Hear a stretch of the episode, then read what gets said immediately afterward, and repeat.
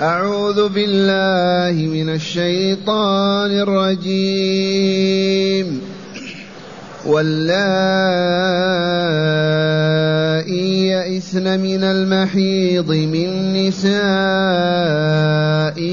إن ارتبتم إن ارتبتم فعدتهن ثلاثة أشهر واللائي لم يحضن.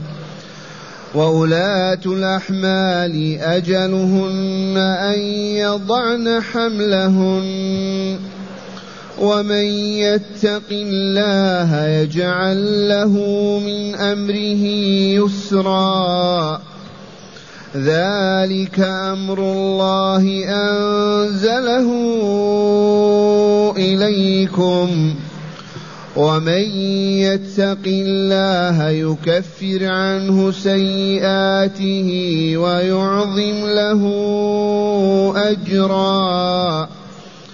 أسكنوهن من حيث سكنتم من وجدكم ولا تضاروهن. ولا تضاروهن لتضيقوا عليهن. وإن كن أولات حمل فأنفقوا عليهن. وإن كن أولات حمل فأنفقوا عليهن حتى يضعن حملهن.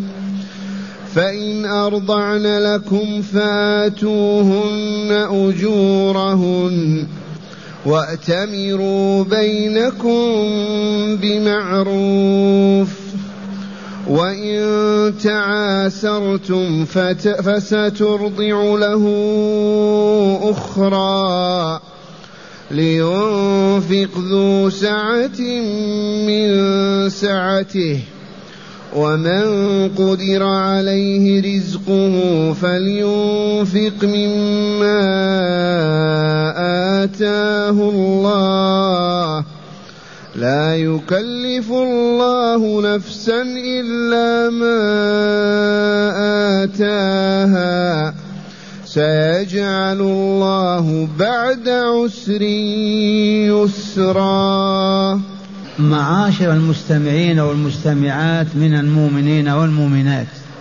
قول ربنا جل ذكره واللائي يئسن من المحيض من نسائكم إن ارتبتم فعدتهن ثلاثة أشهر. تقدم أن المطلقة طلاقا رجعيا تعتد في بيت زوجها حتى تنتهي عدتها أو يراجعها قبل نهاية عدتها وينفق عليها تأكل وتشرب في بيتها حتى تنتهي العدة. وهذه الآية يقول تعالى فيها واللائي يئسن من المحيض لكبار سنهن بلغت الخمسين تجاوزت الخمسين ما تحيض انتهى الحيض. التي تحيض كما علمنا ثلاثة حيض ثلاث حيضات تنتهي عدتها أو ثلاث أطهر لكن والتي لا تحيض لكبار سنها أو لصغارها بنت تسع سنوات وعشر ما تحيض. ولا يئسن من المحيض من نسائكم إن ارتبتم أو شككتم ما عرفتم فعدتهن ثلاث أشهر لأن أصحاب رسول الله جاءوا سألوا الرسول عن هذا فنزلت هذه الآيات. فعدتهن ثلاثة أشهر من الهلال الهلال ثلاث أشهر تنتهي العدة. واللائي لم يحضن. هذا شأنهن. وأولاة نعم. أعود فأقول ولا يئسن من المحيض لماذا؟ لكبار سنهن. كذا ولا لا؟ فعدتهن ثلاث أشهر. واللائي لم يحضن كذلك. الصغيرات ما تحيض فعدتها ثلاث أشهر. وأولاة وصاحبة الأحمال. هذه حامل في بطنها جنين. أجلهن أن يضعن حملهن. شهر شهرين ثلاثة تسعة إذا وضعت حملا انتهت عدتها. فعدة المطلقة ثلاثة أشهر أو ثلاث ثلاث حيض أو ثلاثة أطهار كما قدمنا ولا يئست من الحيض أو ما تحيض عدتها ثلاث أشهر. وأما صاحبة الحمل فعدتها أن ينتهي حملها. على شرط ما تسقطه كما يفعل الكفار والكوافر.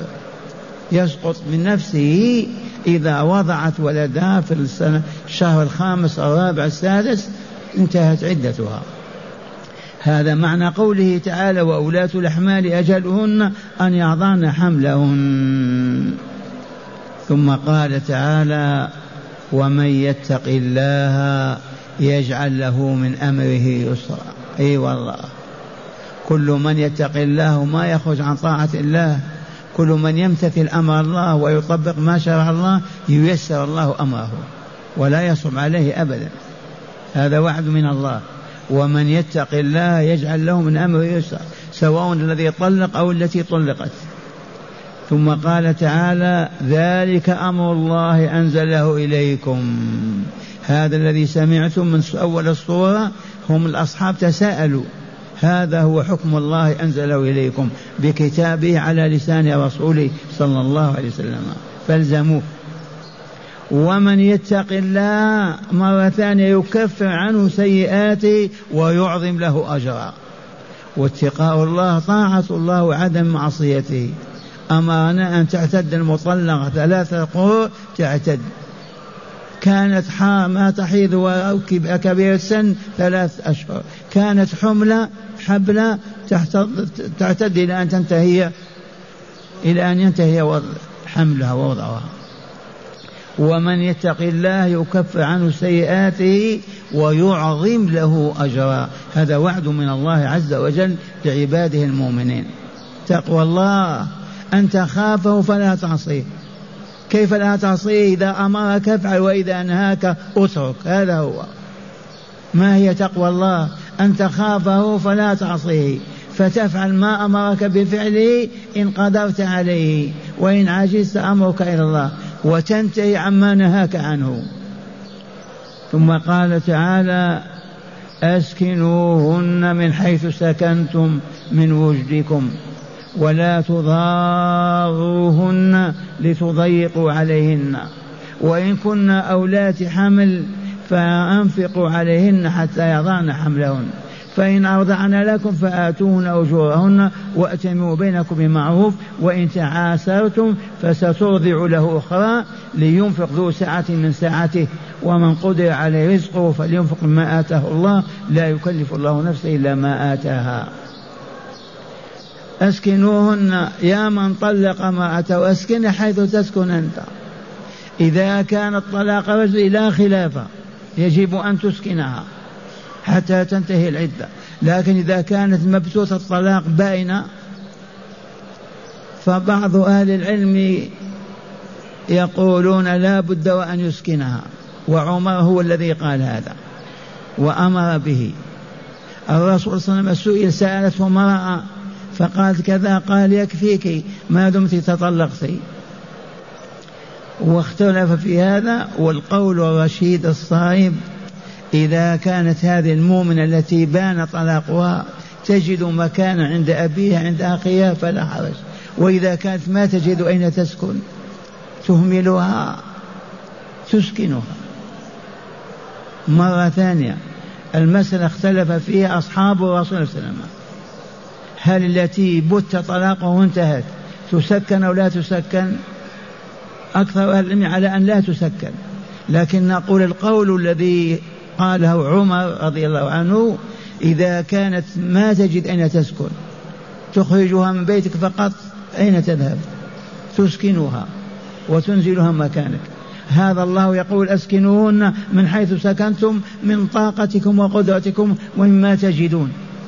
بحسب حالكم. مالك يقول المطلقة إذا ما عنده سكن معها تسكن هي وحدها ولا يسكن هو معها وإذا كانت هناك غرفة له غرفة لها فلا بأس. احتياطا. أسكنوهن من حيث سكنتم من وجدكم أي من قدرتكم وطاقتكم. ولا تضاروهن أي لا تضروهن لتضيقوا عليهن. لا يجوز أذية المؤمنة. طلقتها بانت منك ما تؤذيها ما تضرها ما تضايقها. أسكنتها في مكان لا بأس. ما دمت قادر على ذلك. أما أن تعطيها نصف غرفة أو مكان ضيق ما يجوز. لا تضاروهن لتضيقوا عليهن. وإن كن أولات حمل المطلقة المبتوتة الباينة حملة حاملة. فما هو الواجب؟ فأنفقوا عليهن حتى يضعن حملهن. بلا خلاف. من طلق امرأته طلاقا بائنا طلقها ثلاث طلقات بانت منه وهي حبلى ماذا يصنع؟ يجب أن ينفق عليها ما دامت حبلى. إذا وضعت الولد حينئذ له الخيار. إن شاء أخذ طفله وأرضعه وإن شاء وضعته أمه وأعطاها النفقة. وأولاة الأحمال أجلهن أن يضعن حملهن. أنفقوا عليهن حتى يضعن حملهن. بعد ذلك فإن أرضعن لكم فآتوهن أجورهن. يا من طلق امرأته وهي حبلى. أنفق عليها ما دامت حبلى. وأسكنها لأن تحمل ولدك في بطنها. ولدته أنت حر. إن شئت تتركه لها ترضع وتعطيها مقابل ذلك لأنه ولدك وإن شئت خذ ولدك وأرضعه في مكان آخر. وهناك لطيفة إذا هذا الولد أبى أن يرضع إلا أمه أو يموت هنا يجب أن يعطيها لأمه. ولد رفض أن يرضع أي مرة إن لم يرضع يموت. في هذه الحال يجب على أمه أن ترضعه وعلى أبيه أن يعطيها منابقة. هكذا يقول تعالى فإن أرضعن لكم فآتوهن أعطوهن أجورهن وأتمروا بينكم بمعروف بحسب حال الأب. إذا كان راتب عشر آلاف يعطيها ألف وإذا راتب ألف ريال يعطيها ماذا؟ يعطيها مئتين ريال. والقاضي يحكم بهذا. وأتمروا بينكم بمعروف. وإن تعاصرتم ما اتفقتم. قال تعطيني ألف قال نعطيك خمسمائة قال كذا. المحكمة. ما في إلا المحكمة. وإن تعاصرتم فسترضع له أخرى. يأخذ ولده وترضع له مرة أخرى من النساء. إلا إذا كان الولد كما قلت لكم أبى أن يرضع إلا أمه أو يموت ما يجوز قتله. لا بد ترضع أمه ويعطيها النفقة. ومن نعم. وإن تعاسرتم فسترضع له أخرى. ثم قال تعالى لينفق ذو سعة من سعته صاحب الوسع في المال كما قلنا ينفق بحسب سعة ماله. ومن قضي عليه رزقه وضيق ينفق كذلك بحسب ما عنده. لينفق ذو سعة ومن قضي عليه رزقه فلينفق مما آتاه الله. لا يكلف الله نفسا إلا ما آتاها. وهذا يعود إلى المحكمة. كما قدمنا راتبك عشر آلاف وتعطيه خمسمائة ريال ما أنفقها. مثلا راتبك ألف ريال من تعطيها؟ تعطيها بحسب هذا. لكن إذا حصل تشاح بينه وبينها المحكمة تقضي كما كان عمر يفعل. ثم قال تعالى سيجعل الله بعد عسر يسرا. ذي بشرى خاصة بأصحاب رسول الله صلى الله عليه وسلم.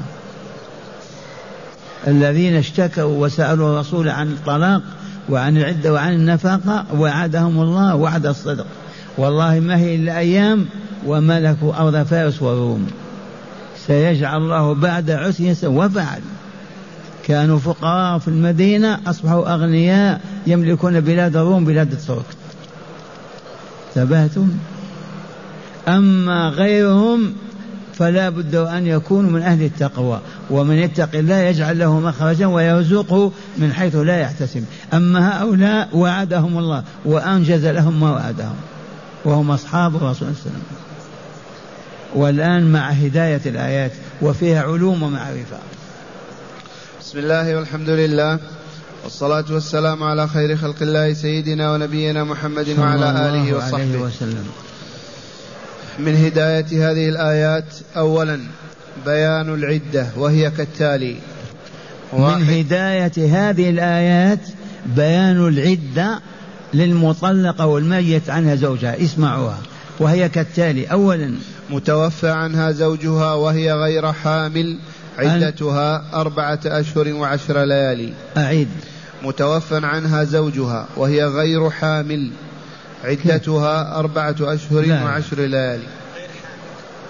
متوفى عنها زوجها أي غير حامل. وهي نعم. غير حامل نعم. التي يتوفى عنها زوجها وهي غير حامل عدتها أربع عشر عشر أيام. فإن كانت حامل وضع حملها. شهر وإلا شهرين أو أكثر. أعيد مرة ثانية. أولا بيان العدة وهي كالتالي متوفى امرأة متوفى عنها زوجها وهي غير حامل عدتها أربعة أشهر وعشر ليالي. بلا خلاف. فإن كانت حاملا عدتها تنتهي بوضع حملها ولو أسبوع ولو شهر ولو خمسة. نعم. ثانيا امرأة متوفى عنها زوجها وهي حامل عدتها وضع حملها. ثانيا امرأة توفي عنها زوجها أي مات وهي حبلى وهي حامل عدتها وضع حملها. يوم يومين أسبوع شهر شهرين. ثالثا. ثالثا مطلقة لا تحيض لكبر سنها أو لصغر سنها وقد دخل بها عدتها ثلاثة أشهر. المطلقة التي لا تحيض إما لكبر سن عجوز. وإما لصغر سنها طفلة فعدتها ثلاثة أشهر. نعم. قال وقد دخل بها. وقد دخل بها. نعم دخل بها. رابع. لماذا؟ لأن المطلقة قبل الدخول لا عدة عليها. عقدت على امرأة كذا ولا لا؟ وقبل أن تدخل عليها طلقتها. لها نصف المهر مما أعطيتها ولا عدة عليها بنص الآية الكريمة من سورة الأحزاب. نعم. رابعا مطلقة تحيض عدتها ثلاثة قروء أي حيض تبتدئ بالحيضة التي بعد الطهر الذي طلقت فيه أو ثلاثة أطهار كذلك الكل واسع ولفظ القرء مشترك مشترك دال على الحيض وعلى الطهر. هذا بيناه بالأمس آية البقرة مخصصة بهذه الآية. آية البقرة للمطلقات ثلاثة قروء المطلقات يتربصن. المطلقات يتربصن ثلاثة قروء واختلف في القرء هل هو الطهر وإلى الحيض والكل واسع. إن قلنا الحيض إذا حاضت تعد حيضا. والثانية والثالثة تنتهي. الطهر طلقها في طهر لم يمسها فيه تعد هذا الطهر. تطهر بعده مرتين انتهت عدتها. نعم. أعيد أعيد. قال المطلقة التي تحيض. المطلقة التي تحيض عدتها ثلاثة أطهر ثلاثة قروء أطهار أو حيض. نعم. نعم. خامسا بيان أن أحكام الطلاق والرجعة والعدد مما أوحى الله به وأنزله في كتابه فوجب العمل به ولا يحل تبديله أو تغييره إيه. باجتهاد أبدا. نعم. من هداية الآيات أن ما شرعه الله وبينه في أحكام الطلاق والزواج يجب أن لا نخرج عن ذلك ولا نعصي الله عز وجل فيه. نطبق كما أمر الله. بالنسبة إلى العدة وبالنسبة إلى النفقة. نعم. ومن هداية الآيات فضل التقوى وأنها باب كل يسر وخير في الحياة الدنيا والآخرة. أي من باب فضل من هداية الآيات بيان فضل التقوى أن المتقي لله الخايف منه الذي لا يعصاه أمره ميسر دائما لا خوف عليه ولا حزن. وإن كان فقيرا يسر الله وأغناه. هذا شأن وعد الله تعالى مع أهل التقوى. ومن يتق الله يجعل له من أمره يسرا. نعم. ومن هداية الآيات وجوب السكن والنفقة للمطلقة طلاقا رجعيا. من هداية الآيات وجوب السكن والنفقة. لمن؟ لمن طلق طلاقا رجعيا كما في أول الصورة طلاقها رجعي هي في حكم زوجها ينفق عليها إذا انتهت العدة ذهبت وخرجت. ما دامت ما انتهت عدتها يجب أن يسكنها وأن ينفق عليها. أسكنوهن من حيث سكنتم. نعم.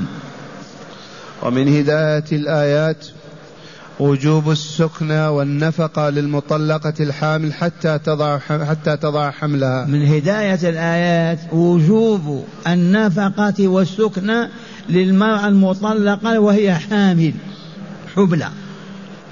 ما دامت حبلى وهي مطلقة طلاق باين. ينبغي أن تسكن وأن ينفق عليها. من أجل الحمل. لماذا؟ لأن الولد لأبيه وإلا لا يجب أن ينفق على ولده. أما المرأة ما يجب عليها أن تنفق على ولدها. ينفق عليه الوالد. نعم.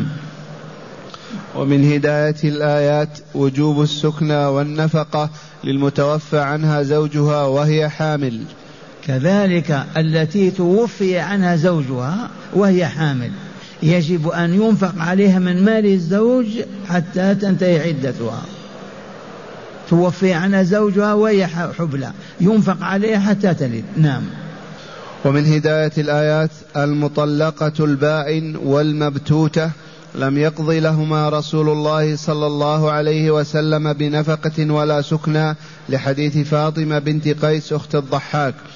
ومن الفضل الذي ينبغي ألا ينسى إن كانت محتاجة إلى سكن أو نفقة أن يسكنها مطلقة وينفق عليها مد أن يسكنها مطلقها وينفق عليها مدة عدتها. وأجره عظيم لأنه أحسن والله يحب المحسنين. كما قلت لكم المبتوتة المطلقة طلاق باين ليس لها نفقة ولا سكن تذهب إلى أهلها. لكن كما قلنا لأن سبب هذا مرأة سموها فاطمة بنت كذا أرشدها الرسول إلى هذا. عمر قال ما نأخذ قول رأي مرأة ونترك الآية. فمن ثم نقول كيف نجمع بين المذهبين؟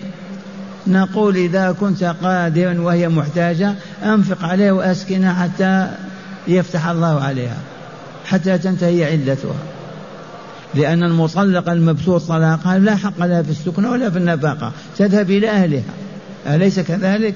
بخلاف المطلقة طلاق رجعي تبقى في بيتك حتى تنتهي العدة أو تراجعها.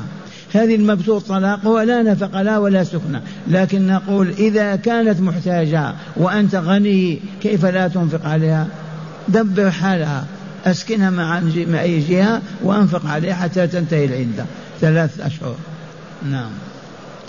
ومن هداية الآيات النفقة الواجبة تكون بحسب حال المطلق غنى وفقرا نعم. والقاضي يقدرها إن تشاح. أي نعم. من هداية الآيات أن النفقة تكون بحسب قدرة الزوج وضعفه. كان غنيا نفق بكذا وكان فقيرا كذا والأمر ينقل للقاضي هو الذي يقضي ويحكم. إذا ما اتفق وإن اتفق هو والمرأة لا بأس. نعم. ومن هداية الآيات المطلقة طلاقا بائنا إن أرضعت إن أرضعت ولدها لها أجرة. لها أجرة إرضاعها حسب اتفاق الطرفين الأم والأب. من طلقها زوجها ولها ولد يرضع. على الزوج أن ينفق على هذا الولد لأنه ولده وهو الذي يجب أن ينفق عليه. طلقها وتحتها ولد ترضعه. من الواجب عليه إرضاع الأب. يجب أن يعطيها مقابل إن أرضعها أو يأخذه ويعطيه لمرأة ثانية ترضعه. إلا إذا لم يقبل الولد إلا أمه يجب أن ينفق على أمه ولا ولا يقتله. نعم. وأخيرا بيان القاعدة العامة وهي ألا تكلف نفس إلا وسعها. قاعدة عامة ما ننساها وهي لا يكلف الله نفسا إلا وسعها. بحسب قدرتك وطاقتك تكلف. نعم. والآن نستمع الآيات مجودة مرة ثانية ونتأمل ما فهمناه منها. أعوذ بالله من الشيطان الرجيم. واللائي يئسن من المحيض من نسائكم إن ارتبتم فعدتهن ثلاثة أشهر فعدتهن ثلاثة أشهر واللائي لم يحضن وأولاة الأحمال أجلهن أن يضعن حملهن ومن يتق الله يجعل له من أمره يسرا. ذلك أمر الله أنزله إليكم. ومن يتق الله يكفر عنه سيئاته ويعظم له أجرا. أسكنوهن من حيث سكنتم من وجدكم ولا تضاروهن. ولا تضاروهن. لتضيقوا عليهن.